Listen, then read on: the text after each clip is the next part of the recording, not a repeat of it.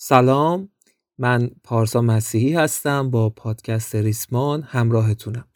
ریسمان جایی هست که ما توی اون داستانها و روایت هایی که نوشته خودمون هست رو تعریف می‌کنیم. داستانهایی که توی ژانرهای مختلف ممکنه باشن از ژانرهای گمان زن گرفته تا داستانهای رئال.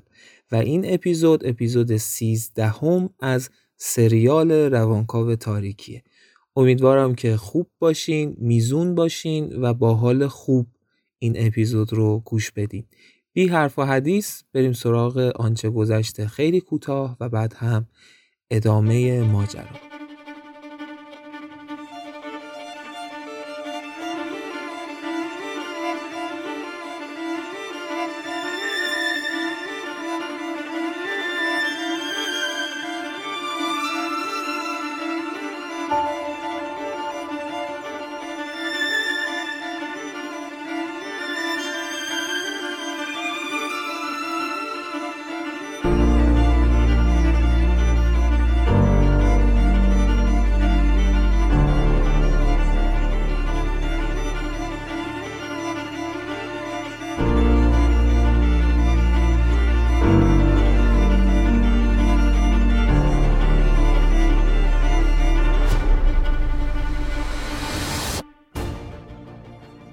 اپیزود قبل ما دو ماجرا رو روایت کردیم. ماجرای اول ادامه جلسات روان درمانی آیدا توسط اردلان بود و ماجرای دوم قصه تیمسار شکوهی و دکتر صدرا و بعد از اون ما سراغ روایت و ماجرای مجمعی رفتیم به اسم PRMC که فهمیدیم حافظه سوژه مورد پژوهششون هست و اونها رفتن سراغ آزمایش انسانها. بلکه کسی توی این موقعیت بتواند راهکاری برای معمای حافظه بیابد.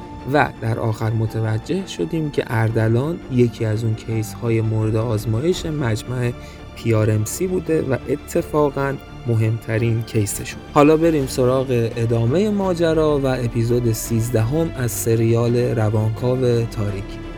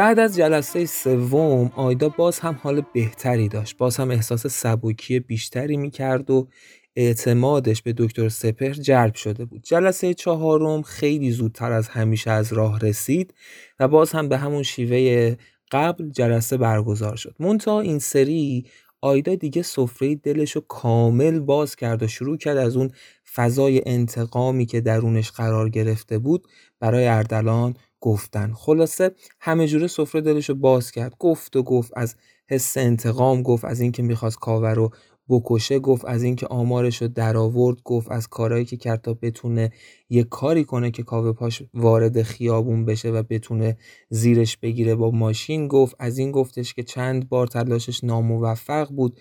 توی لحظه آخر قدرت اینو نداشت که پاش روی گاز فشار بده و زمان از دستش در می‌رفت و از خودش بدش اومده بود از ناتوانیش بدش اومده بود. اما توی دفعه آخر تونسته بود این کار رو بکنه برای اردلان اینطور گفت و کاوه رو به قطع برسونه. اردلان بعد از شنیدن این حرف از آیدا خیلی تعجب کرد چون اون اسم کاوه رو شنیده بود. سریع همونجا یه سرچی توی گوگل کرد و متوجه شد که کاوه زنده است. همونجا متوجه شد که آیدا دچار وهم و شاید اسکیزوفرنی شده از آیدا خواست بیشتر براش بگه. آیدا شروع کرد با حال بد از ماجرای بعدش گفتن. از اینکه بعد از اون ترس و وحشت سراغش اومده بود. از این میترسیده که بگیرنش و مثل یه فراری داشته زندگی می‌کرده. کوچکترین صدایی باعث می‌شده از جاش بپره و احساس امنیت نداشته و تا اینکه میگه که یه روزی میریزن میگیرنش و به زندان میبرنش. دوره ای رو توی زندان بوده و بعد از این میگه که توی دوره ای که تو زندان بوده شکنجه می‌شده. شکنجه های عجیب و دردناک و اینکه بالاخره می‌تونه از اون وضعیت خلاص بشه و فرار کنه. اما هر روز بعد از ظهر درست تایمی که توی اون دوره به خیال آیدا البته بازم تاکید می‌کنیم که اینا تو خیال آیدا اتفاق افتاده بوده.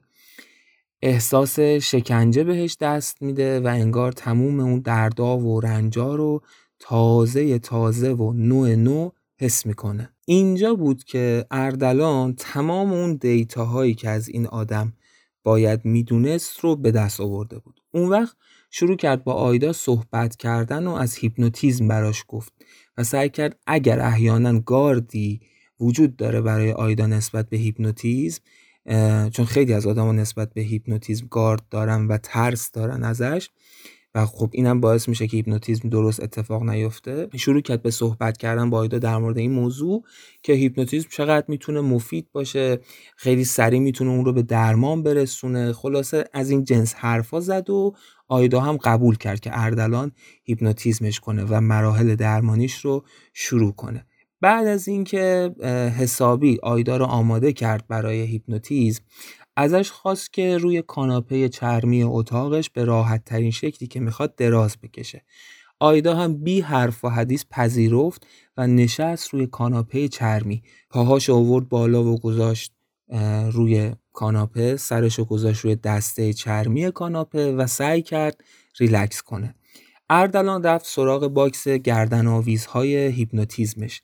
این سری گردن آویز ساعت رو انتخاب کرد. گردن آویزی که بهش یک ساعت آویزون بود و اومد بالای سر آیدا و با تاب دادن ساعت شروع کرد مراحل هیپنوتیزم رو روی آیدا پیاده کردن. همون مراحلی که قبلا هم ازش گفتیم دیگه. اول بهش گفت که چشم بدوزه به تکون خوردن و رقص ساعت.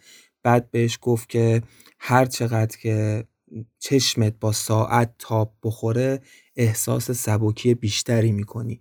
کم کم بهش گفت توی پاهات احساس سنگینی می‌کنی سنگینی داره از پاهات بالا میاد و تو داری به آسوده ترین حالت ممکنت می‌رسی. تو داری به آرمیدگی می‌رسی و بعد بهش کد رو میده که وقتی دستمو بذارم روی شونه راست تو به خوابی عمیق فرو رفتی و وقتی دستمو بذارم روی شونه چپت باید بیدار بشی. و بعد شروع کرد به گفتن اعداد یک تا ده و لابلاش این حرکات و اعداد رو تکرار کرد و آیدا رو وارد فضای هیپنوتیزم کرد. و اون موقع شروع می‌کنه به کاری که می‌خواست. اولین قدم اردلان این بود که آیدا رو برد توی بچگیش. آیدا یکم از اون روزایی دوباره میگه که مادرش ترکش کرده بود. از اون روزهایی میگه که برای خودش نقش مادرش رو بازی می‌کرد و حرفای بسیار غمگین و ناراحت کننده می‌زد و اردلان شنوای حرفاش بود. بعد از اون اردلان یواش یواش ماجرا رو به عشق کشوند به اتفاقی که در مورد کاوه براش افتاده بود. ماجرای سفر کیششون و بعد از اون وارد روزهایی شد که آیدا دنبال انتقام بود. آیدا داشت جز به جز مراحل انتقامش رو براش می‌گفت. اردلان از اونجا آیدا رو برد به روزایی که فکر می‌کرده دستگیر شده در حال شکنجه شدن بوده. به اونجا که رسید اردلان بهش گفت که خوب نگاه کن. دقیق تر از هر زمانی که این کارو کردی. به هم بگو دیوارای زندانه چه شکلی. آیدا اول یه تصویری از دیوارهای سیاه میده از میله های آهنی میده و خلاصه تصویری از زندان برای اردلان ترسیم می‌کنه. اردلان اما پافشاری می‌کنه. مدام به آیدا تلقین می‌کنه که دقیق تر عمیق تر پشت اون دیوارهای سیاه پشت اون میله ها باید دیوارهای دیگه ای باشه. دیوارهای اصلی رو ببین. تو دیوارهای اصلی رو ببین و برای من توصیفشون کن. لحظاتی آیدا سکوت می‌کنه و بعد شروع می‌کنه به توصیف دیوارها. میگه پنجره می‌بینم رو به خیابون. بعد میگه دیواری رو می‌بینم پر از تابلوهای عکس.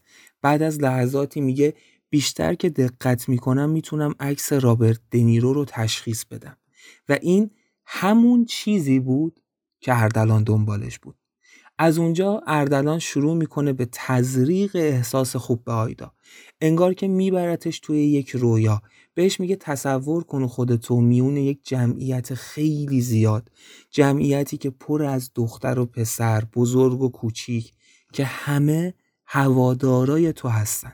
هوادارای آیدایی که تبدیل به یکی از بهترین بازیگرهای تاریخ سینمای ایران شده. کسی که همه بهش میبالن کسی که همه بهش افتخار می‌کنن کسی که همه دوستش دارن. آیدایی که از پس سختترین و سنگینترین نقش ها برمیاد. آیدایی که چند قدم فقط فاصله داره برای تبدیل شدن به یک بازیگر بین المللی اردلان مدام از همین جنس حرفا زد و زد. آیدا رو برده بود توی اوج رویا. آیدا تماما پر از احساس شور بود و لذت. توی حالت هیپنوتیزم توی حالتی که پر از لذت به صورت معمولی. حالا داشت افکار مثبت و خوب بهش تزریق می‌شد و حس و حال عجیب و بسیار لذت بخشی براش داشت.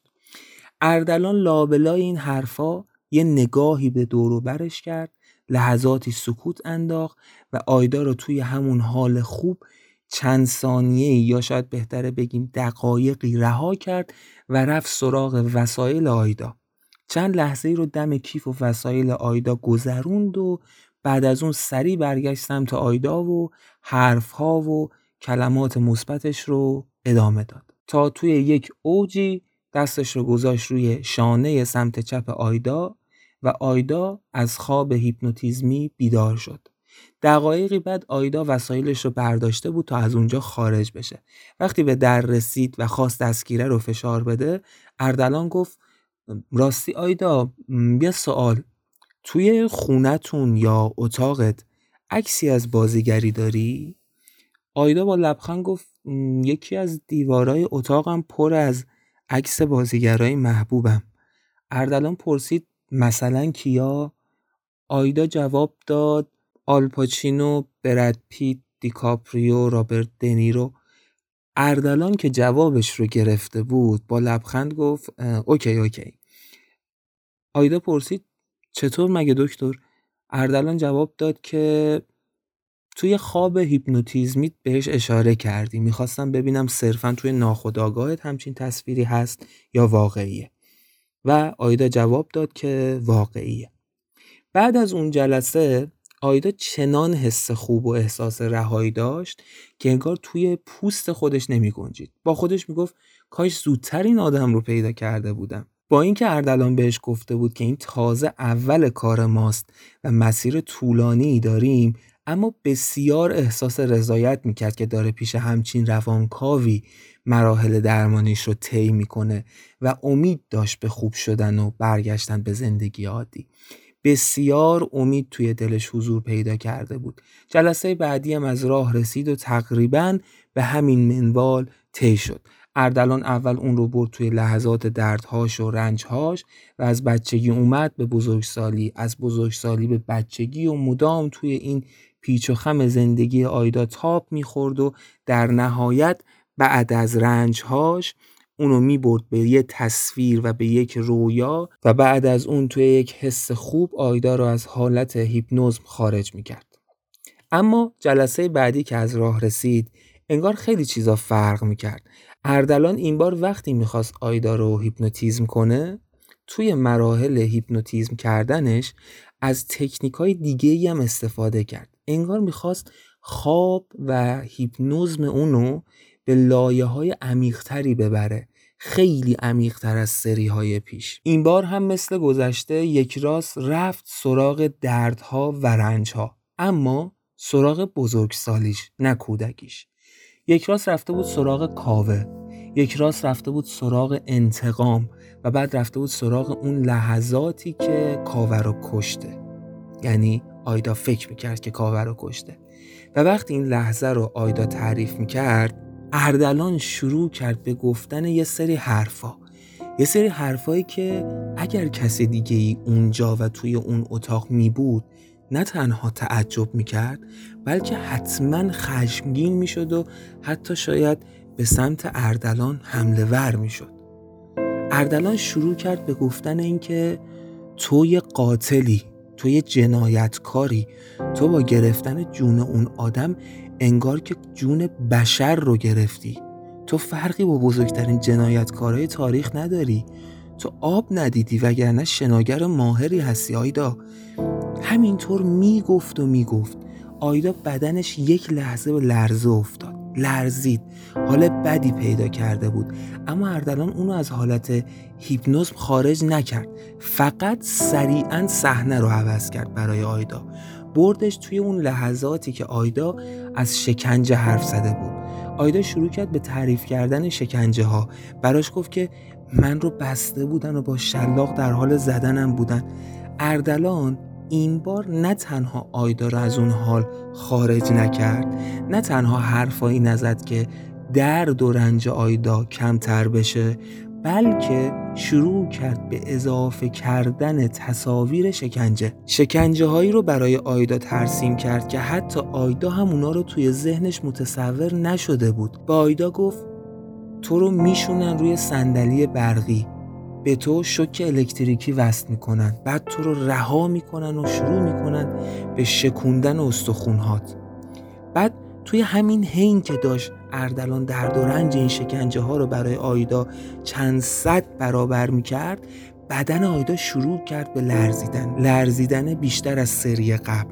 اردلان شروع کرد به گفتن حرفهای تلختر گفتش که مادر تو توی بچگیت رهات کرد چون شرمسار بود از داشتن همچین دختری. مادرت رهات کرد چون می‌دونست تبدیل به یک جنایتکار میشی. تو باید شکنجه بشی تو لایق شکنجه شدنی.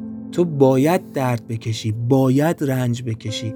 تو باید صدمه ببینی. هزار برابر بدتر از اینی که در حال شکنجه شدنی. این حق توه. تو لیاقتت اینه. و اردلان جملاتش رو اینطور ادامه داد. توی همین لحظه مردی که هیکلش چندین برابر توه بهت نزدیک میشه. موهات رو توی دستاش می‌گیره و میکشتت روی زمین و می‌بره سمت وانی که پر از خون شده و سرت رو با تمام زورش فشار میده توی خونها. انقدر سرت رو نگه میداره تا تو خفه شدن رو حس کنی تا ریهات پر بشه از خون. این لحظه لحظه بود که بدن آیدا چنان به لرزه میفته و صدای ناله از آیدا بلند میشه که چیزی تا رسیدن به حالت تشنج براش باقی نمیمونه. درست توی همین لحظه اردلان دستش رو روی شونه چپ آیدا می‌ذاره و اونو از هیپنوتیزم خارج می‌کنه.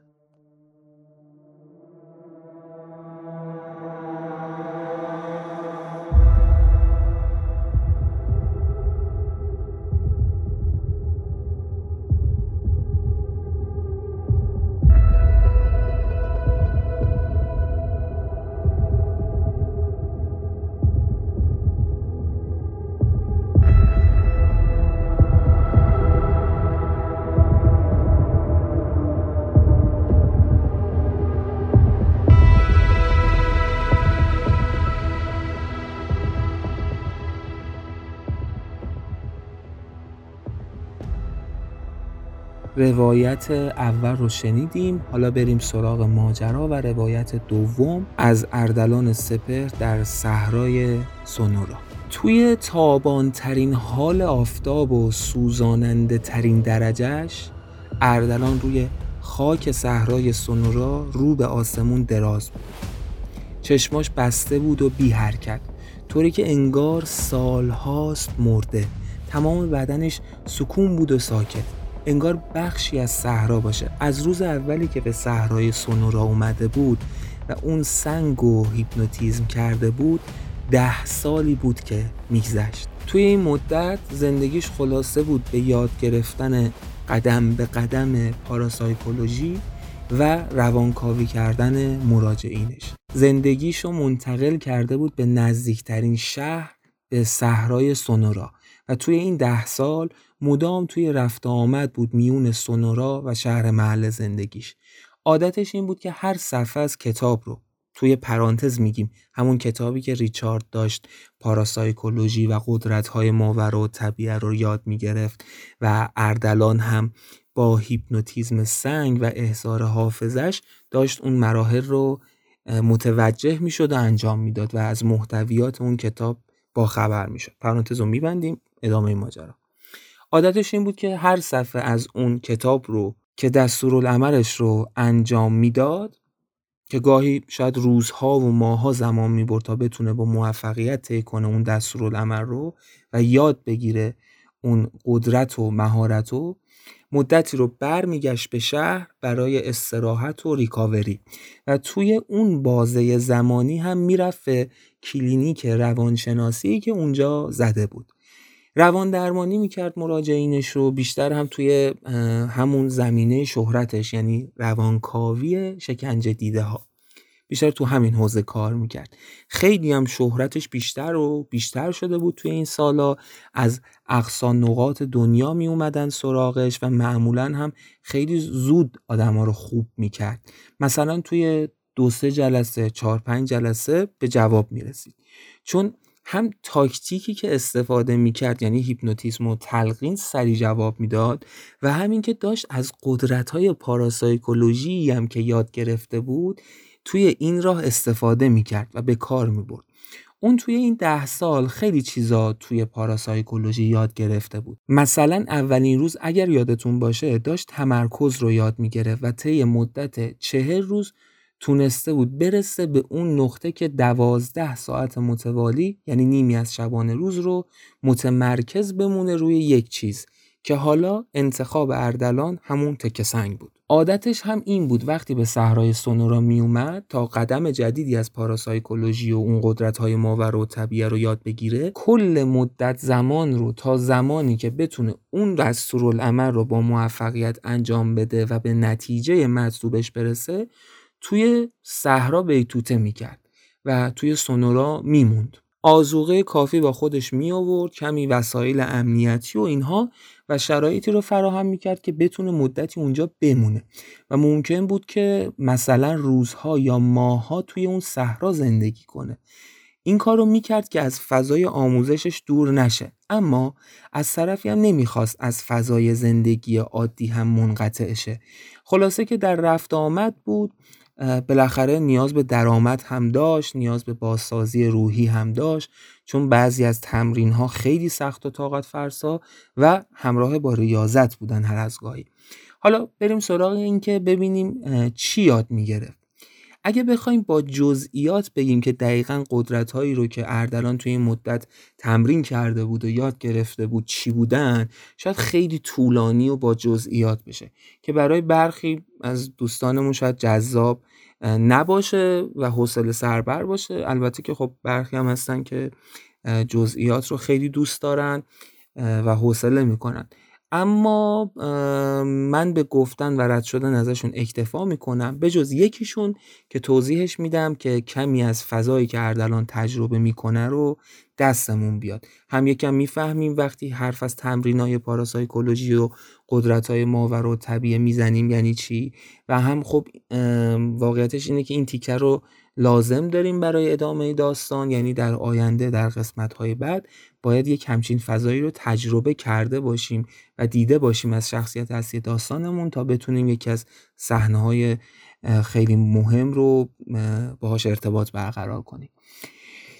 خلاصه داستان از این قرار بود که توی این مدت توی این ده سالی که اردلان سپهر توی صحرای سونورا مشغول یادگیری پاراسایکولوژی بود اول اینکه خب خودش سرچ کرده بود و متوجه این شده بود که پاراسایکولوژی روی چه مواردی بیشتر بنا شده و فهمیده بود که پاراسایکولوژی یه جورایی همون قدرت های ماور و طبیعه و قدرت های ذهنه که از خیلی دیرباز آدمایی بودن که سراغش رفتن و حالا یه عده آدم اومدن و تلاش کردن که این پدیده رو به اثبات برسونن و به شکل یک علم درش بیارن که حالا تبدیل شده به یک شبه علم در اصل و اسم پاراسایکولوژی رو روش گذاشتن. و اردلان این رو متوجه میشه اون چیزی که درون اون کتاب وجود داره تنها پاراسایکولوژی نیست بلکه تمام چیزاییه که شاید در طول تاریخ تمام آدمهایی که روی قدرت ذهن و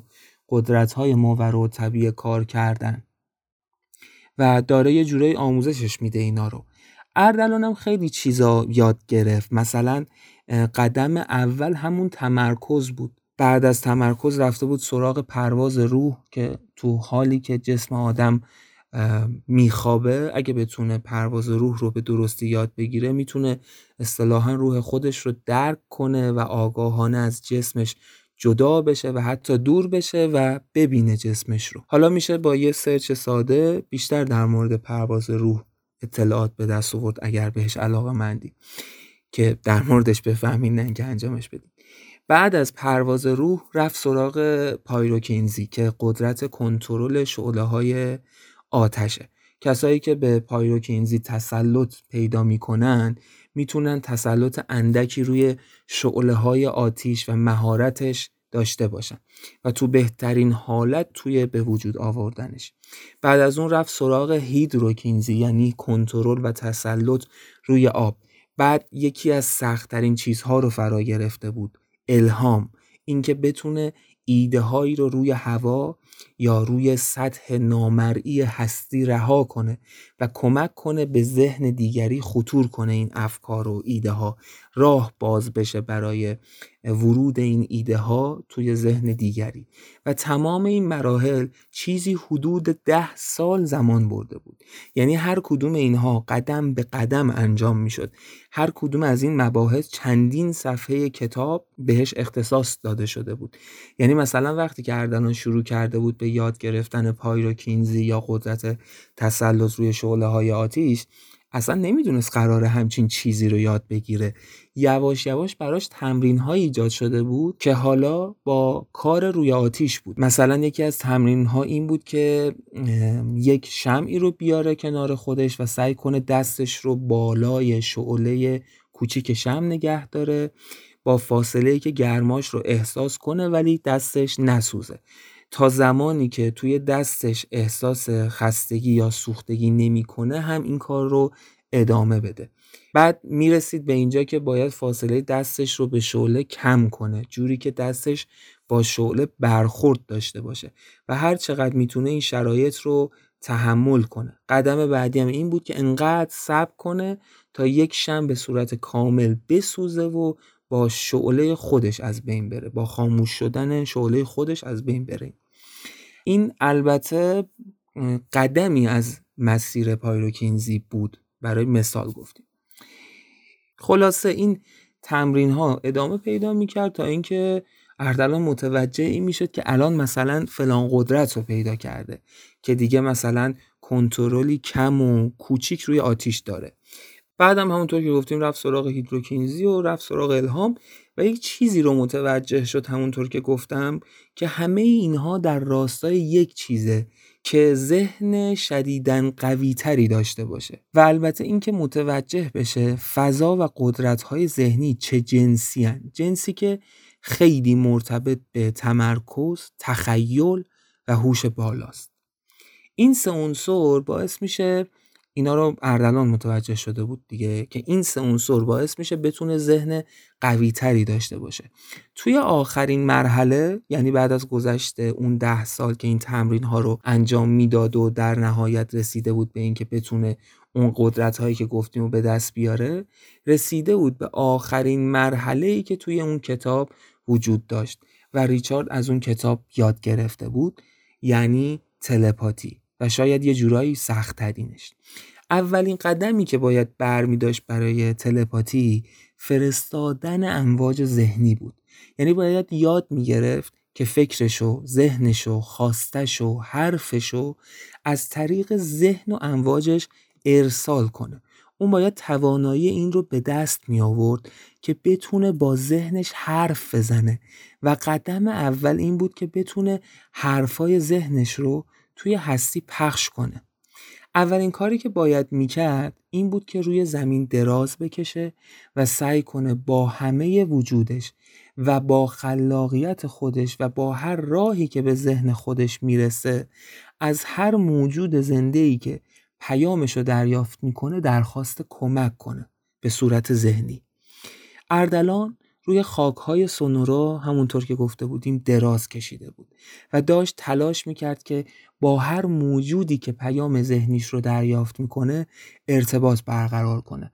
مدام روی یک سری کلمات توی ذهنش تمرکز می‌کرد و تصور می‌کرد داره اونها رو فریاد می‌زنه. مدام توی ذهنش این رد می‌شد که من نیاز به کمک شما دارم. اگر پیام من رو دریافت می‌کنید اگر نیاز به کمک من رو متوجه میشید لطفا به سمت من بیایید. مدام این رو تکرار می‌کرد و سعی می‌کرد با تمام وجود روش متمرکز بشه. یه نکته وجود داشت که توی این مرحله از یادگیری تلپاتی بیشتر از خلاقیت تمرکز مهم بود. چون تو یه سوژه یا هدف خاصی رو نشون نکرده بودی.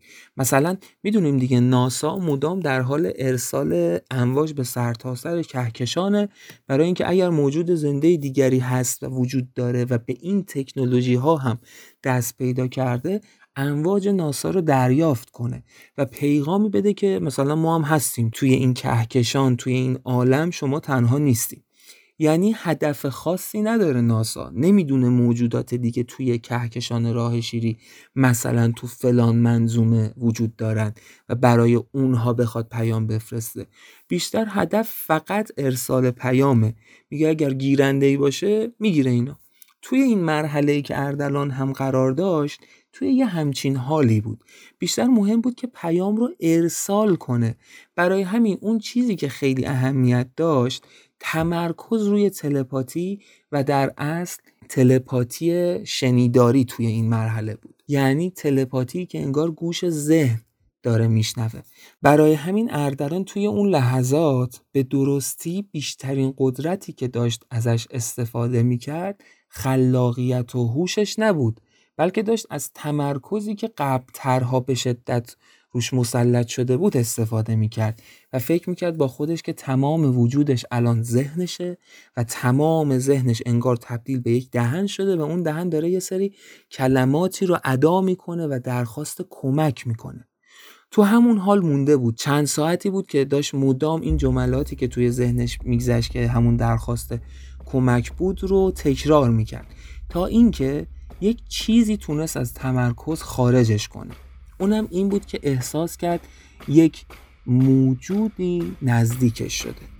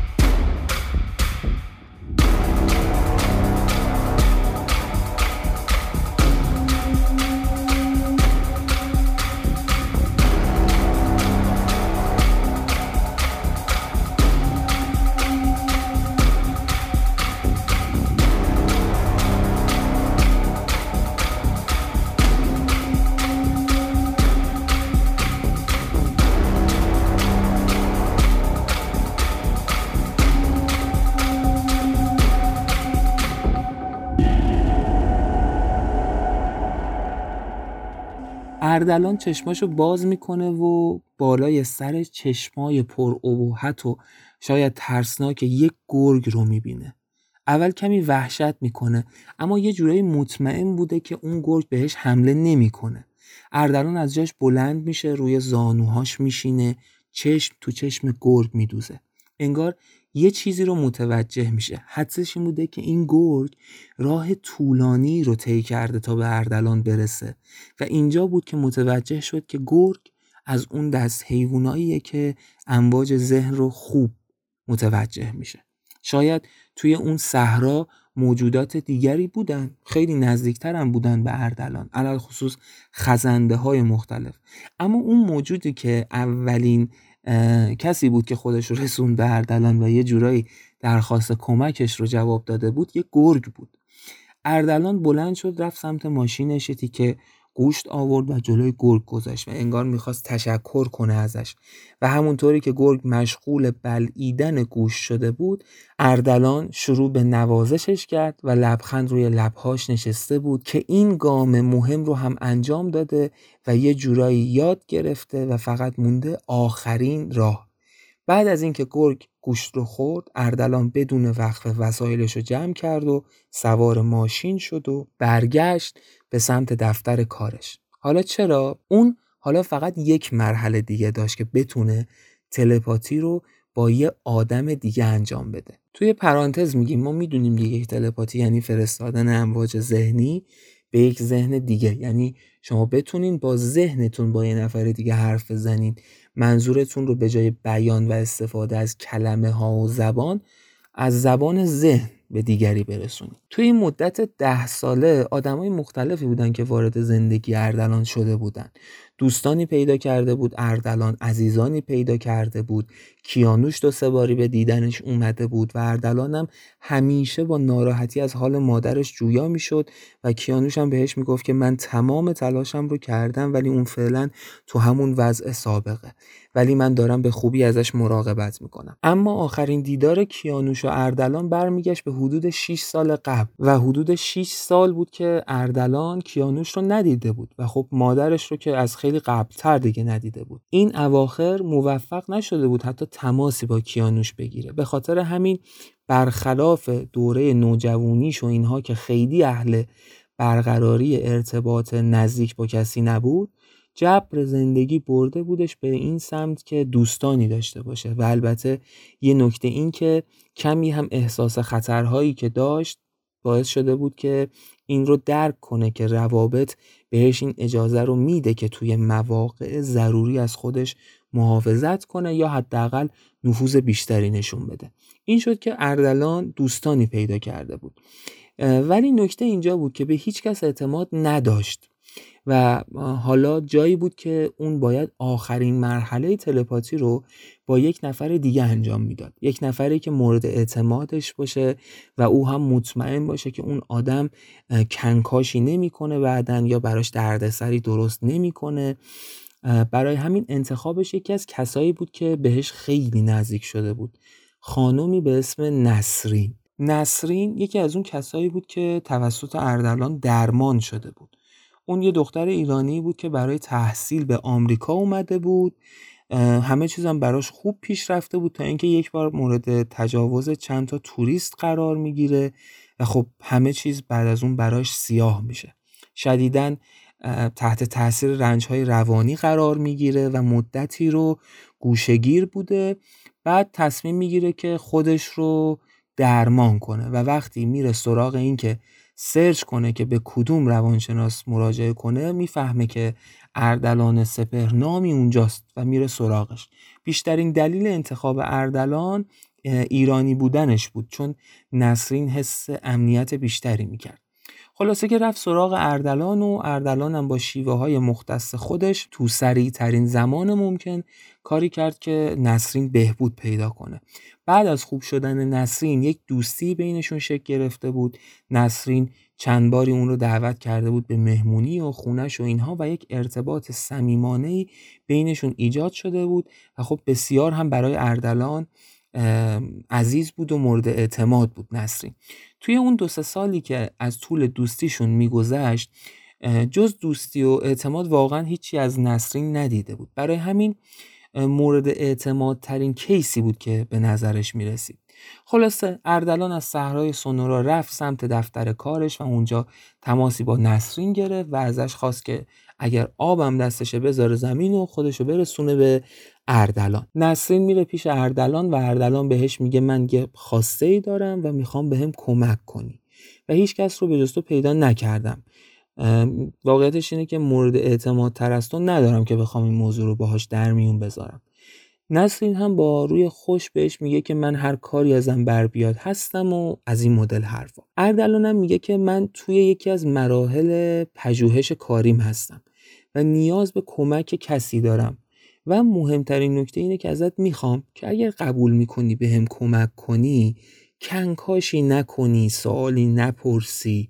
و مهمتر از اون اینکه هیچ روزی برای هیچ کسی از تجربه ای که با من کسب می‌کنی توی این پژوهش چیزی نگی و فراموشش کنی همون روز همه چیز رو. نسرین هم یکم تعجب می‌کنه و هم یکم نگران میشه اما اوکی رو به اردلان میده.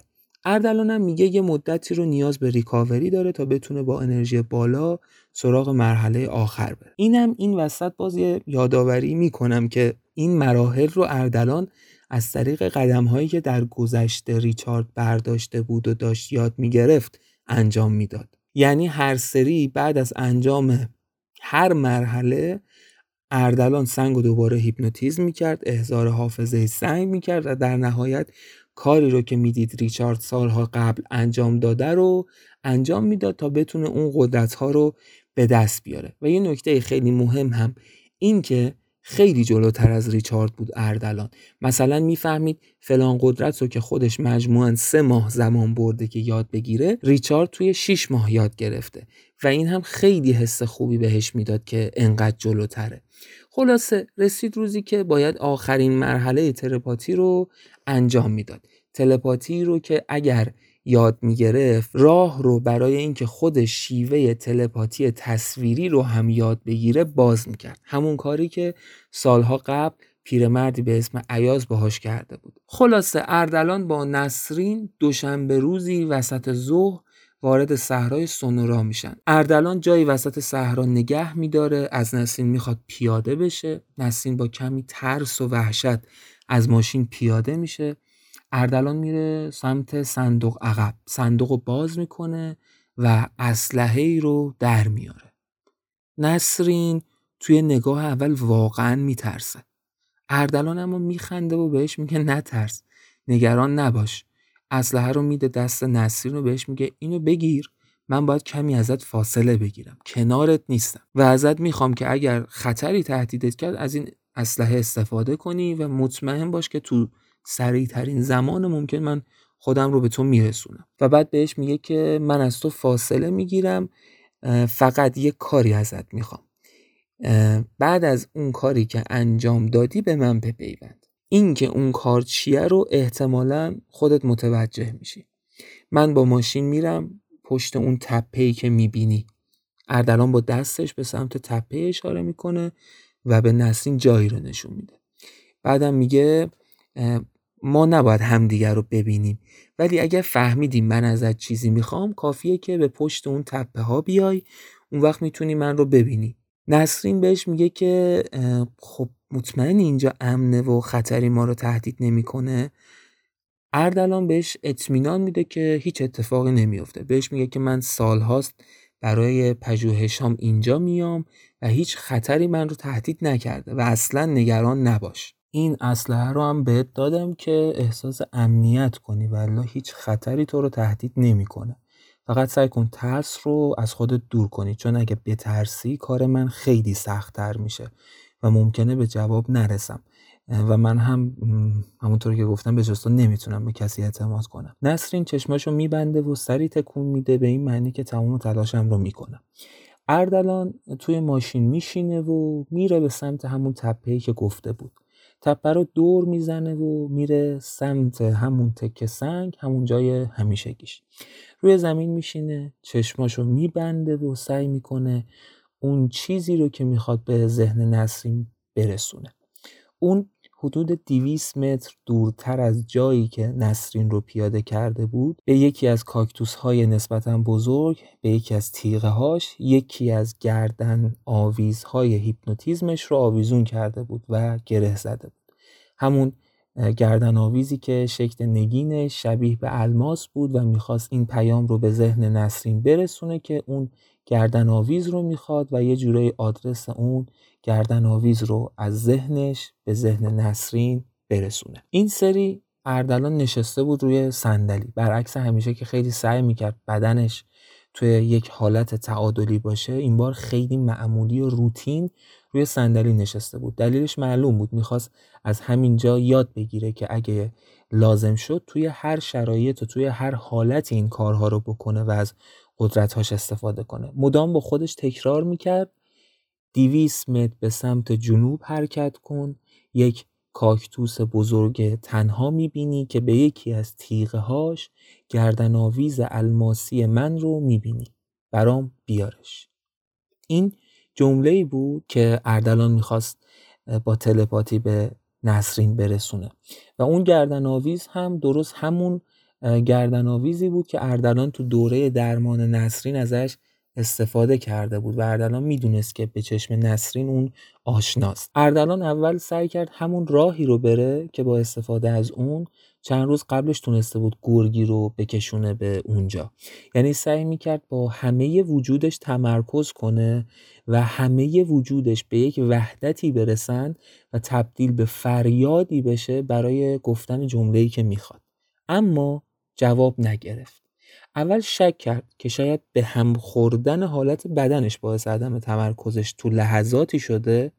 برای همین دوباره امتحان کرد اما بازم جوابی نگرفت. این بار به روش پرواز روح رو آورد. با خودش فکر کرد اگه بتونه از جسمش جدا بشه و روحش کنار نسرین قرار بگیره شاید با نجوا کردن اون جمله حرفش رو بهش برسونه اما باز هم شکست خورد. نسرین کمی داشت میترسید و نگران می‌شد. اردلان سخت به فکر فرو رفته بود. یاد اون سه کلمه اصلی افتاد. خلاقیت هوش و تمرکز. سعی کرد خوب فکر کنه. اون به یاد آورد که تلپاتی ارتباط بین دو ذهنه. پس باید راهی رو برای ورود به ذهن نسرین پیدا می‌کرد. برای ورود به ذهن یا باید از طریق ورودی حواس پنجگانه اقدام می‌کرد؟ یعنی کاری می‌کرد که اون جمله از طریق چشم یا گوش و بعد توسط مغزش اول دریافت بشه و بعد به ذهنش برسه. یا باید اون جمله رو به صورت افکاری اطراف نسرین معلق می‌کرد تا توسط ذهن نسرین شکار بشن. به نظر مقصدش رو پیدا کرده بود اردلان. یعنی اینکه باید چه کاری کنه رو می‌دونست. اما اینکه چطوری اون کار انجام بده رو نمی‌دونست. گیر اون دو کلمه بود. گیر هوش خلاقیت. باید باهوش می بود و خلاق. فکر کرد و فکر. به این فکر کرد که اون تا الان توی این راه اگه هیچ چیزی رو هم یاد نگرفته باشه یه چیزی رو خوب فهمیده یه چیزی رو خوب یاد گرفته. اینکه ذهن هیچ محدودیتی نداره و قدرتمندترین دارایی انسانه. پس اون برای رسیدن به ذهن نسرین کافی بود فقط از قدرت ذهن و خیالش استفاده کنه. پس شروع کرد به کاری که باید. یک بار دیگه با همه وجود روی اون جمله متمرکز شد. خودش رو توی ذهنش متصور شد که روی اون صندلی نشسته و می‌خواد حرفی رو از راه تلپاتی به نسرین برسونه. توی تصورش از روی صندلی بلند شد دستش رو رو به خورشید و نورش گرفت. خورشیدی که توی همون لحظه هم واسطه بین اون و نسرین بود و هم نقطه اشتراک بینشون بود. توی ذهنش تک تک کلمه های اون جمله رو تبدیل به نور کرد با تصور. تصور کرد که اون کلمه ها تبدیل به نور شدن. انگار که با قلمی از جنس نور نوشته باشنشون. اون وقت این کلمه های نوری رو گره زد به نور تابان خورشید. حالا خورشید سونورا حامل پیام اردلان بود به کسی که می‌خواست به نسرین. همه اینا تنها توی ذهن اردلان و قوه خیال اردلان اتفاق افتاده بود. ولی اون مدام توی ذهنش داشت این کار رو تکرار می‌کرد و خیلی امیدوار بود که این بار جواب بگیره. با خودش فکر می‌کرد نور خورشید و واسطه پیامش به نسرین کرده چون هم به چشمها و گوشهای نسرین نفوذ داره و هم می‌تونه افکار رو اطراف ذهنش معلق کنه. یعنی یه جورایی با یه تیر دونشون رو زده بود. اون طرف تپه نسرین که ترس تنهاییش به اوج رسیده بود مدام به اطراف میچرخید و اسلحه رو هم با خودش میچرخوند به این ور اونور و نشونه می‌رفت. حیرون بود و وحشت زده. اما درست توی اوج ترسش حس عجیبی سراغش اومد. حس کرد کسی صداش زده. یا دیدیم یکی داره از دور نگاهمون می‌کنه می‌فهمیم حس می‌کنیم نگاهشو؟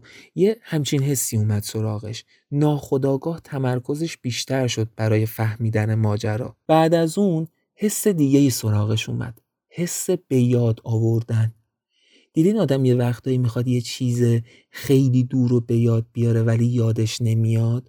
اون وقت آدم حس عجیبی داره. حسش مثل عدسه میمونه که گیر کرده و نمیاد یا مثل غذایی که تو گلو گیر کرده و پایین نمیره. وقتی آدم توی این احوالات گیر می‌کنه انگار نفسش بالا نمیاد تا از اون حال خارج نشه. یه همچین حالی داشت نسرین. یکم که گذشت یواش یواش یه تصاویر ماتی جلوی چشماش توی لحظه می اومدن و می‌رفتن. انگار بالاخره تونسته بود شکارشون کنه بعد از گذشت لحظات. اول تصویر یک کاکتوس رو دید. یکم بعد آخرین صحنه ای که دید همون لحظاتی رو به یاد آورد که اردلان گردن آویز الماس رو جلوی چشمش تکون می‌داد تا هیپنوتیزمش کنه. درست توی این لحظه انگار حرفی رو فهمید. بدون اینکه صدایی به گوشش رسیده باشه جمله از اردلان رو درک و فهم کرده بود.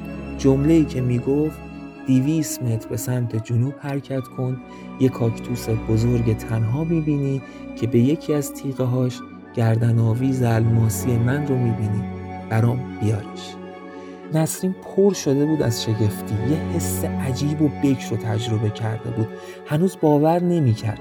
اما وقتی دیویس متر به سمت جنوب حرکت کرد و تونست گردن آویز الماسی رو روی تیغه یک کاکتوس ببینه فهمید که همیشه چیزایی وجود دارن که عجیبن.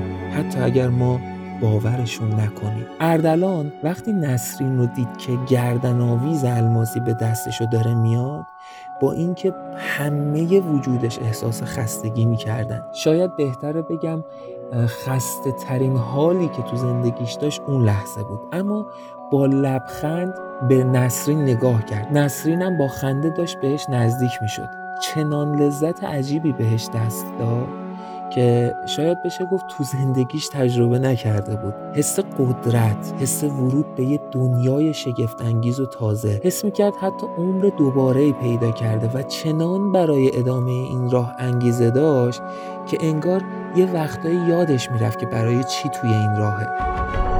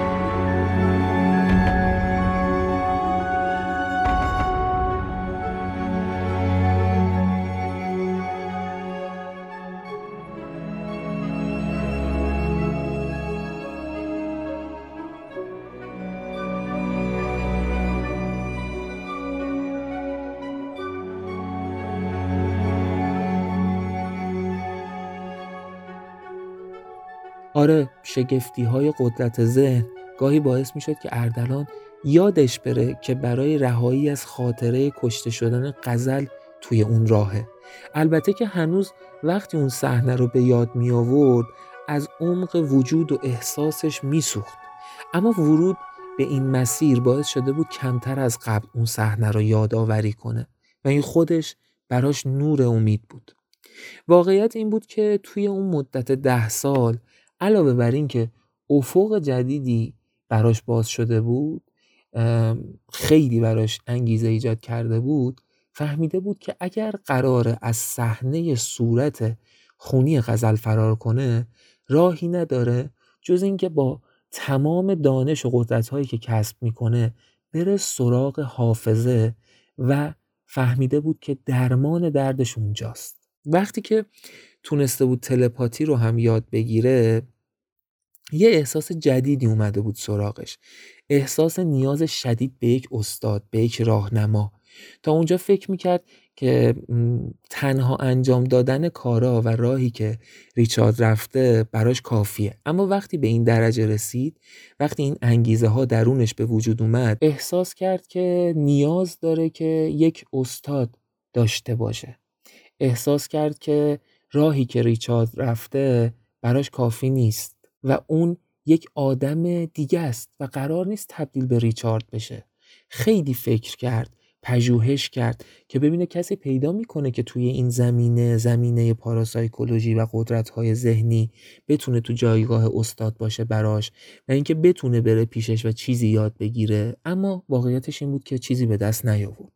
نهایتا راهنمایی می‌شد سمت مثلا تو بهترین حالت مرتضای هندی که خب علاقه نداشت. خیلی توی اون فضای ریاضت و اینا علاقه نداشت وارد بشه و اطمینانی هم نداشت. یه سری آدم هم بودن که داشتن تحقیقاتی روی پاراسایکولوژی می‌کردن. مقالاتی می نوشتن اما به نظر خودشون خیلی این کاره نبودن. تئوریک بیشتر انگار کار کرده بودن. خلاصه که کسی رو نمیشناخت که بخواد بره سراغش. تو همین گیرودار search کردن و اینا بود که یه دفعه یاد یه چیزی افتاد. یاد همون پیرمردی که ریچارد توی اولین باری که اردلان سنگ رو هیپنوتیزم کرده بود ازش یاد کرده بود. همون پیرمردی که به ریچارد گفته بود که به صحرا برو و با ماوراءالطبیعه ارتباط بگیر و گام به گام پاراسایکولوژی رو یاد بگیر. همون پیرمردی که اون کتاب رو به ریچارد داده بود. بعد از اون اردلان مدام با خودش فکر می‌کرد که بره سراغ اون پیرمرد. اما خب اون نمی‌دونست اون پیرمرد کجاست. فقط شنیده بود که توی کوههای کشور نپال بوده. اینکه الان کجاست خب نمی‌دونه. اینکه کجای کوههای کشور نپاله. بعد اصلا زنده است مرده است. چون سالها گذشته بود از اون زمانی که ریچارد اون پیرمرد رو دیده بود. اما مدام دنبال این بود که حداقل آدرسش رو پیدا کنه و بفهمه کجا بوده دقیقا. و بعد بره اونجا فوقش می‌فهمه که مرده دیگه. اما خب واقعیت این بود که هیچ دیتایی از این پیرمرد نداشت. نه چهره نه نشونی هیچی. هیچیه هیچی. خیلی فکر کرد با خودش که چطور می‌تونه نشونه ای پیدا کنه و شاید اگر زنده باشه این پیرمرد بتونه در مقام شاگردیش قرار بگیره. توی این گیر و دار مدتی فکر کرد و درگیر بود که یه دفعه یه ایده ای به ذهنش خورد. اون با خودش فکر کرد که تا حالا کم چیزای عجیب غریب ندیده از قدرت ذهن. و این رو هم به یاد آورد که با هیپنوتیزم اون سنگ یه جورای احزار حافظه سنگ اتفاق افتاده بود. و اینکه خب می‌دیده ریچارد رو. با خودش فکر کرد که اون آخرین روزی که ریچارد رو اونجا دید قبل از انجام تلپاتی بود. یعنی فهمید که ریچارد قرار چیکار بکنه برای تلپاتی. و اردلان هم همون کارایی رو کرد که برای اون گرگه کرده بود. اما بعدش رو ندیده بود. نمی‌دونست که چه اتفاقی بعدش برای ریچارد افتاده. چون دیگه بعدش سنگ رو هیپنوتیزم نکرده بود. با خودش یه فکری کرد. گفت من نمی‌دونم اون روز چه اتفاقی افتاده. اما آیا میشه من روی اون روز که در گذشته اتفاق افتاده اثر گذار باشم با خودش فکر کرد که من که سنگ رو هیپنوتیزم می‌کنم حافظش رو احضار می‌کنم. من روز اول تونستم با سنگ ارتباط بگیرم و هیپنوتیزمش کنم. مثل یک آدم دقیقا مثل یکی از مراجعینم. تونستم وارد ناخداگاه و حافظش بشم. شاید بتونم روی سنگ اثر هم داشته باشم. باز هم درست مثل یکی از مراجعینم. برای همین سراغ ایده عجیب و غریبش رفت. فردای اون روز بدون معطلی صبح زود وسایلش رو جمع کرد ریخت توی ماشین و دوباره زد به دل صحرای سونورا و شروع کرد به انجام همون کارهای مقدماتی که باید برای هیپنوتیزم سنگ انجام می‌داد. بعد شروع کرد به مکالمه کردن با اون سنگ و دوباره احزار حافظه و ریچارد رو دوباره دید. که حالا بعد از انجام تلپاتی روی زمین نشسته و خوشحالی توی صورتش از موفقیت هایی که کسب کرده مشهوده. اونجا بود که برای اولین بار اردلان یه کار عجیب غریب کرد. وسط هیپنوتیزم سنگ وسط احضار حافظه سنگ رو به سنگ شروع کرد به حرف زدن. از تجربه‌ای که توی قدرت های ذهن به دست آورده بود استفاده کرد. سعی کرد هم با زبانش و هم با ذهنش با سنگ ارتباط برقرار کنه و توی حالت هیپنوتیزم و احضار حافظه اون سنگ کلماتی رو بگه. رو به سنگ که در اصل مخاطب اردلان ریچارد بود به واسطه اون سنگ ریچاردی که سالها قبل توی اون موقعیت قرار داشته شروع می‌کنه به حرف زدن با سنگ و با صدای بلند میگه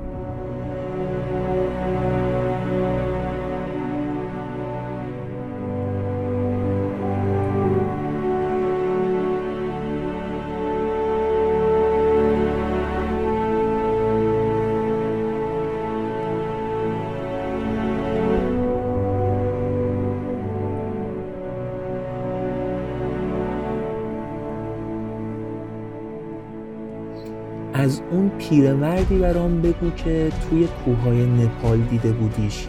اون چه شکلی بود؟ اون کی بود؟ اون کجا بود؟ مدام این کلمات رو تکرار می‌کرد. سعی می‌کرد با تمام تمرکزش این کار رو بکنه. سعی می‌کرد مثل تلپاتی مثل پرواز روح مثل پایروکینزی مثل هیدروکینزی مثل الهام مثل هر کاری که تو اون مدت انجام داده بود با تمام وجودش و با تمام قدرت ذهنش این کار رو بکنه. یه دفعه وسط این کار حرکتی توی بدن ریچارد دید و دید توی اون لحظه ریچارد با تعجب با چشمهای یکم گرد شده داره به اطرافش نگاه می‌کنه. بعد انگار شور و شعفی میدوه توی صورت ریچارد و با ذوق میگه که من راهم درست اومدم. ریچارد اینا رو میگه. من راهم درست اومدم. اون پیرمرد درست می‌گفت. من تونستم با شما ارتباط بگیرم. من احساس می‌کنم صحرا داره با من حرف می‌زنه. من احساس می‌کنم صحرا از من چیزی می‌خواد. از من نشون اون پیرمرد رو می‌خواد. و اینجا ریچارد رو به صحرا تو حالی که فکر می‌کرده این ارتباط با صحراست شروع می‌کنه به گفتن نشونه های اون پیرمرد و اینکه کجا اون پیرمرد رو دیده بوده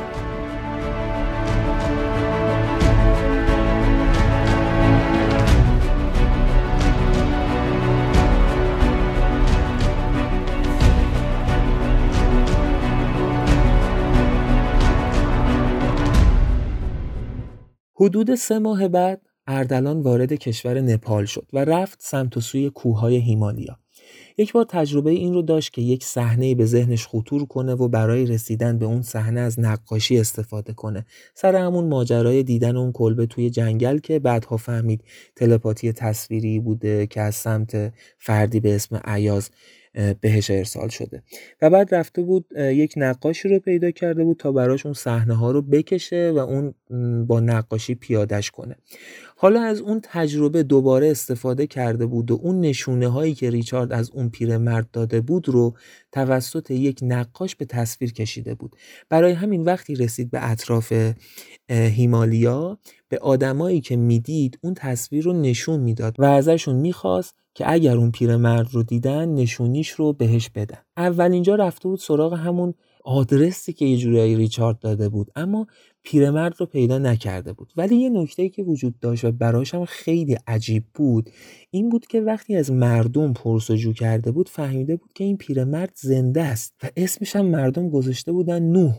براش خیلی عجیب بود که ریچارد که سالها قبل بوده این نوح رو دیده و همون موقع هم گفته بوده که پیرمرده و حالا هنوز این پیرمرد زنده است. چند روزی به گشتن گذشت و این رو متوجه شده بود که آدمای اونجا نوح رو دیدن ولی هیچکس نمی‌دونه که کجا زندگی می‌کنه. برای همین خودش تصمیم گرفته بود که اون ناحیه ها رو اون اطراف رو خوب بگرده. یه راهنمایی هم که بلد بود به اونجاها استخدام کرد که اون مناطق رو با هم بگردن. توی گشت و گذارشون رسیدن به یه برکهی برکهی که وسط یه دشتی قبل از شروع کوهستان بود و اونجا یک کلبه تک افتاده ای رو دیدن. اردلان وقتی اون کلبه رو دید ناخداگاه حس عجیبی سراغش اومد. حس یافتن و البته که حسش هم درست بود. پیرمرد توی اون کلبه زندگی می‌کرد و اردلان تونسته بود که پیرمرد رو پیدا کنه. ساعتی بعد نوح و اردلان توی خلوتی دو نفره توی کلبه ساده پیرمرد نشسته بودن و می‌خواستن گفتگوشون رو شروع کنن. اردلان خیره شده بود به چهره عجیب پیرمرد که پوست تیره ای داشت بینی بزرگ و چشمهای سیاه پرنفوذ و موها و ریشهای بلند و سفید و حتی ابروهایی که سفید شده بودن پیرمرد جوری با اردلان برخورد کرده بود که انگار آشناست انگار میشناستش انگار سالهاست که میشناستش و حتی شاید منتظرش بوده. خلاصه که باب گفتگو بینشون باز میشه و اردلان براش میگه که من می‌دونم که شما توی چه راهی قدم گذاشتین و عمرتون رو صرف کردید.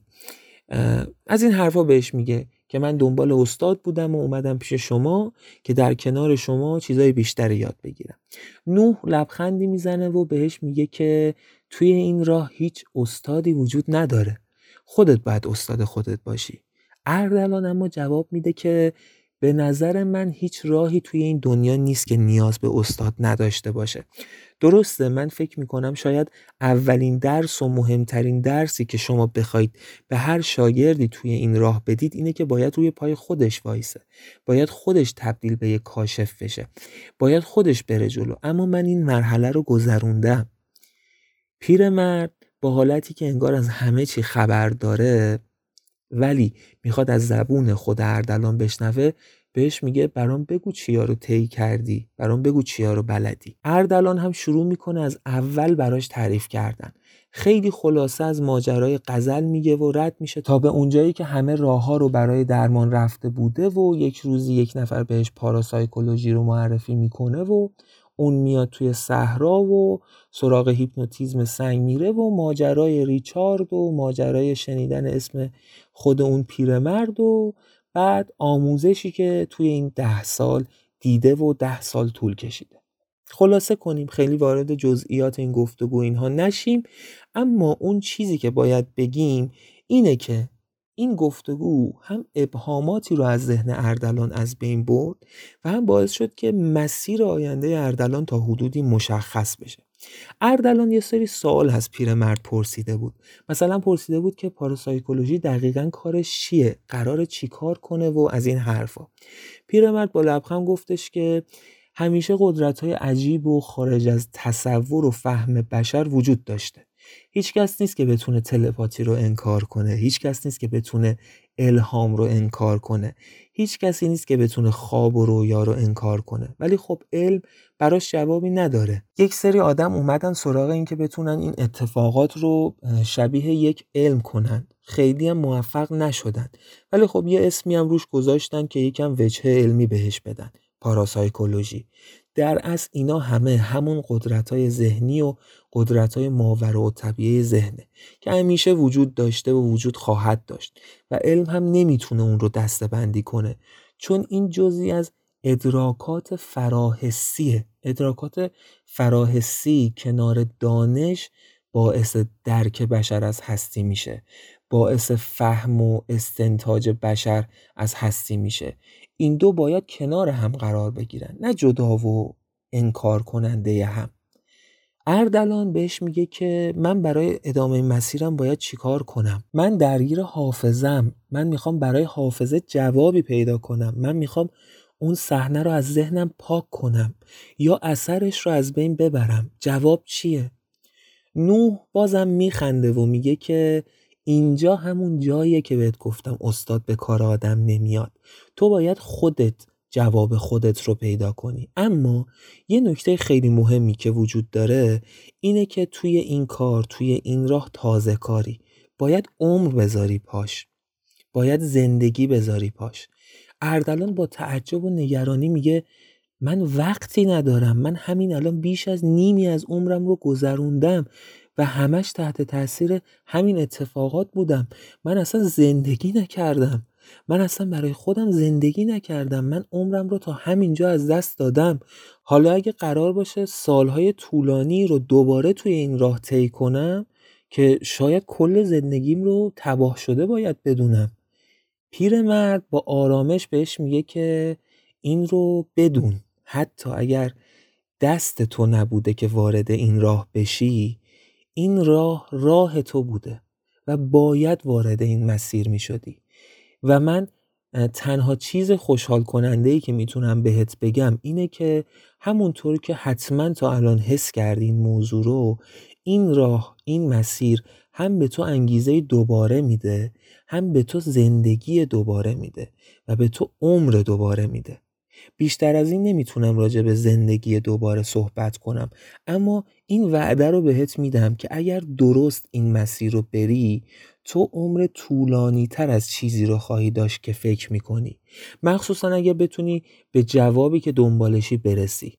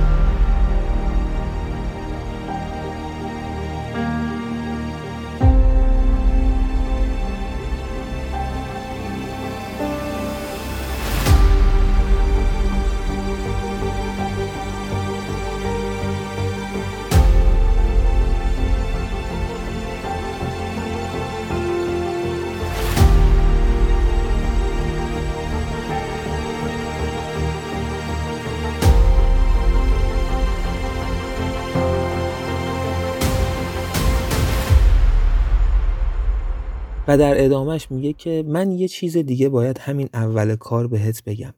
نگران باش خیلی نگران باش. نگران انتخابات باش. نگران راهی که پیدا می‌کنی و جوابی که پیدا می‌کنی باش. شاید به چیزهایی برسی که جواب سوال تو رو بدن معمای تو رو حل کنن اما راه درست ممکنه نباشن. تو اونجاها اگر نظر من رو می‌خوای حتما دقت کن که چی رو انتخاب می‌کنی. وقتی که پیرمرد لابلای حرفاش از این حرف زده بود که شاید تو به خواست خودت توی این راه نیومدی اردلان یاد یه چیزی افتاد.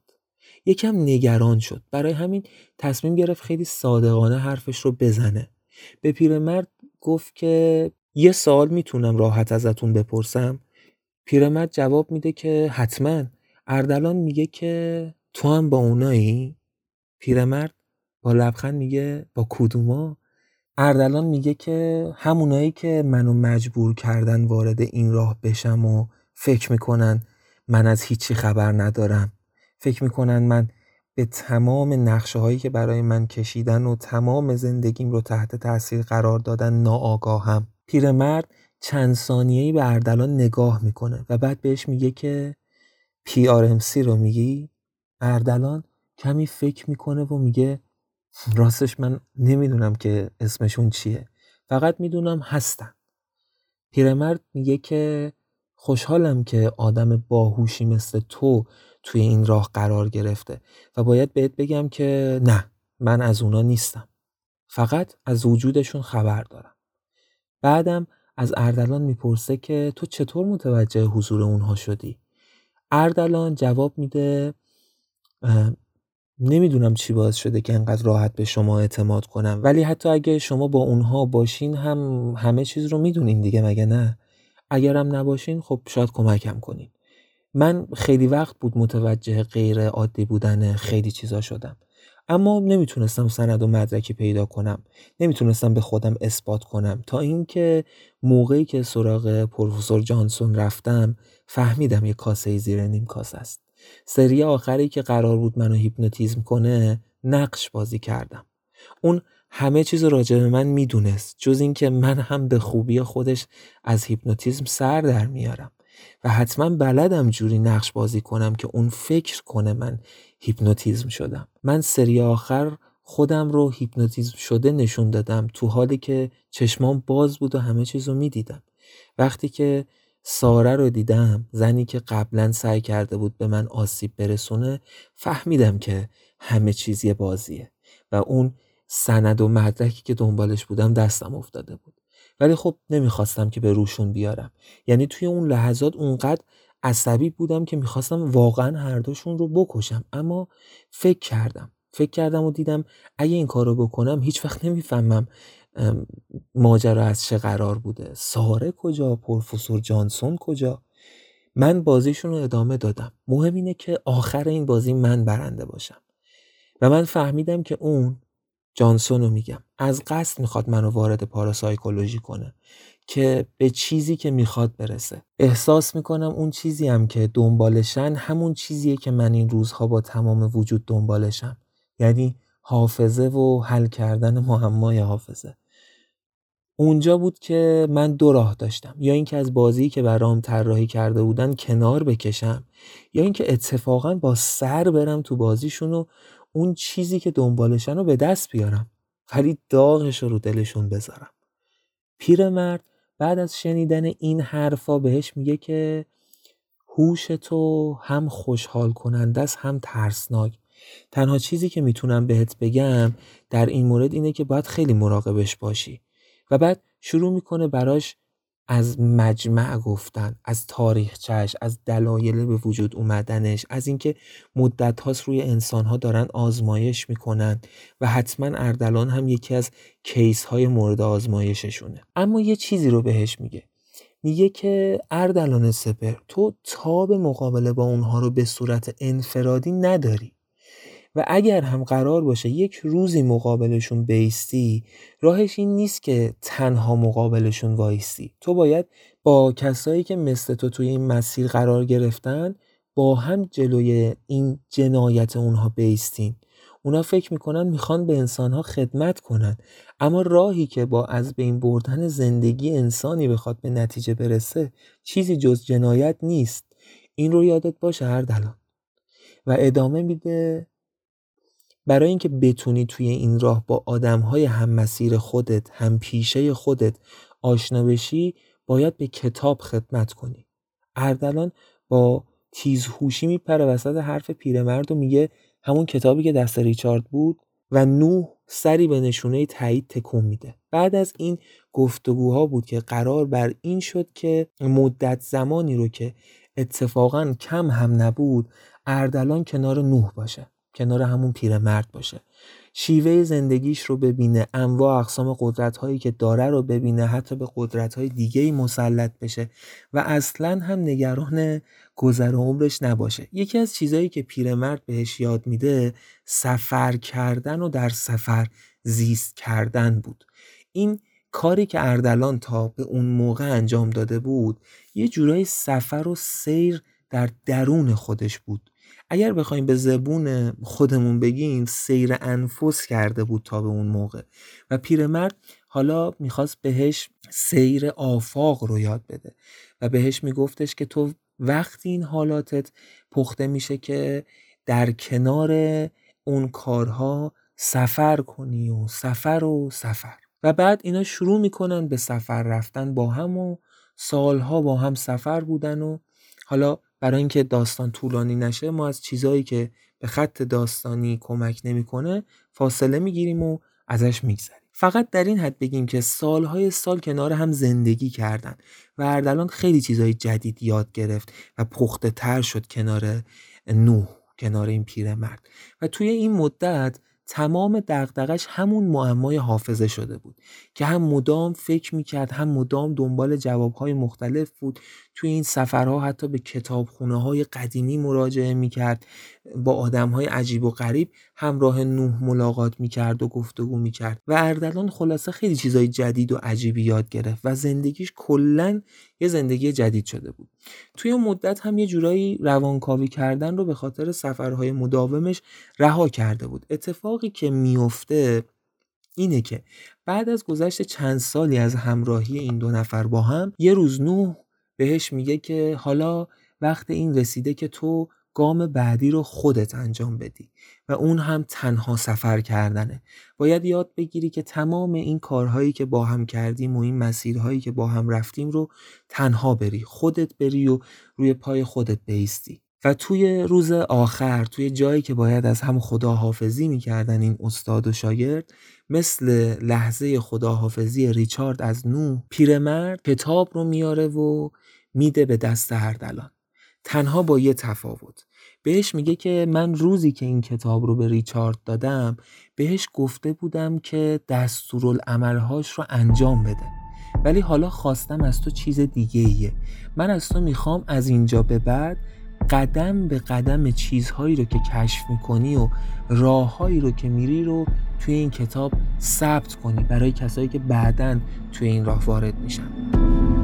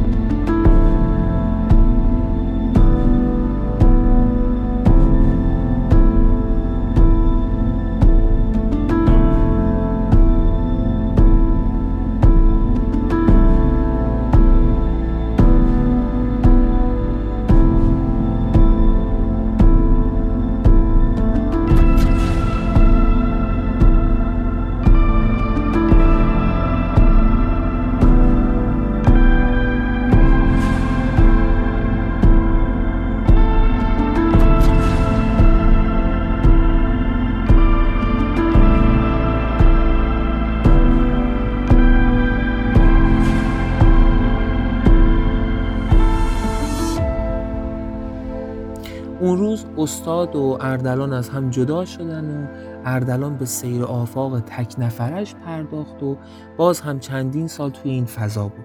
منتها با این تفاوت که فکوس بیشتری روی پیدا کردن جواب حافظه داشت و توی کشورهای مختلف که می‌رسید با همون شهرتی که تو حوزه روانکاوی به دست آورده بود برای جمع کردن پول و گذران زندگیش مدتی رو فعالیت می‌کرد. تبلیغات می‌کرد که همچین کسی یعنی اردلان سپر که تخصصش رهایی و روانکاوی شکنجه دیده هاست اومده به کشورتون به شهرتون. خلاصه اینکه آدمایی که نیاز داشتن می اومدن سراغ اردلان و اون هم پول خوبی در می آورد و می‌رفت به سفر بعدی. کل دنیا رو گشت توی این مدت و زمانی که دیگه به میان سالی رسیده بود ریش ها و موهاش گردی سفیدی به خودشون گرفته بودن به جوابی که سالهای سال دنبالش بود رسید. جوابی که براش عجیب بود و غریب و حتی وحشتناک. اما توصیه های استادش رو یک جورایی به صورت عمد نادیده گرفت. با اینکه استادش بهش گفته بود که حواست باشه حتی اگر جوابی پیدا کردی که اگه اخلاقی به نظر نمی اومد به سمتش نری اما اردلان وقتی به جواب رسید دیگه نتونست رهاش کنه. حتی با اینکه جوابی که پیدا کرده بود یه جواب وحشتناک بود. واقعا. اردلان که جواب رو پیدا کرده بود برای حل معمای حافظه نیاز به شروع فعالیتی داشت. دیگه باید یک جا مستقر می‌شد. باید از این سفر رفتن و گشتن دست می‌کشید. برای اینکه از نفوذ مجمع به دور باشه دو گزینه جلوی پاش بود. کره شمالی و ایران. کشورهایی که با توجه به وضعیت سیاسیشون مجمع نفوذ کمتری روشون داشت. خب طبیعتا مشخص بود که انتخاب اردلان ایرانه. اردلان بلیتی گرفت برای سفر به ایران و بعد از سالها اردلان سپهر به ایران برگشت.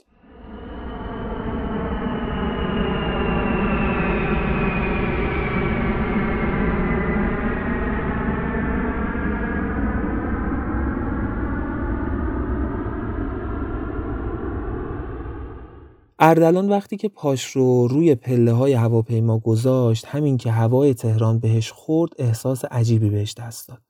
انگار تمام خاطراتش توی یک لحظه از جلوی چشمش رد شدن. ناخداگاه لبخندی روی لبهاش اومد. احساس خوبی می‌کرد احساس امنیتی می‌کرد. به هر حال اینجا وطنش بود و این حس تعلق براش حال خوبی رو به ارمغان آورده بود. از پله های هواپیما پایین اومد. و مسیری رو چمدون به دست طی کرد و وارد سالن فرودگاه شد و درست توی این لحظه اتفاق عجیبی رو دید. دید که چندین تا معمور با سرعت به سمتش میدوهن. اسلحه ها مسلح شده به سمتش نشونه رفته شده. بهش میگن که اردلان سپهر سر جای خودت بیست و دستاتو ببر بالا. اردلان با تعجب تمام همین کارو می‌کنه. نمی‌فهمید چه خبره اونجا. اونا دستبند به دستش زدن و بردنش. اردلان مدام می‌گفت چه خبره؟ من بعد از سالها برگشتم. چی شده هستن؟ چرا دارید این کارو با من می‌کنید؟ من دکترم اومدم به کشورم خدمت کنم. چه اتفاقی افتاده؟ این چه وضع استقباله؟ چرا با من همچین رفتاری رو می‌کنید؟ اما اونا گوششون بدهکار نبود. انگار نه انگار که اردلان داره حرف می‌زنه.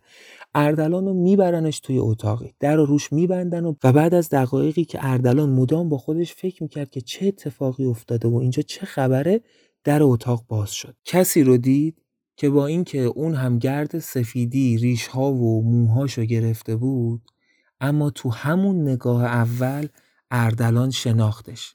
کسی که با حرس و پوسخند به اردلان گفت مطمئن بودم که یه روز برمیگردی. همه این روزها منتظرت بودم خائن اردلان هیچ جوابی نداد تنها خیره نگاه می‌کرد به صورت حامدی که حالا بعد از سالها تبدیل به یکی از بالاترین مقامات امنیتی ایران شده بود.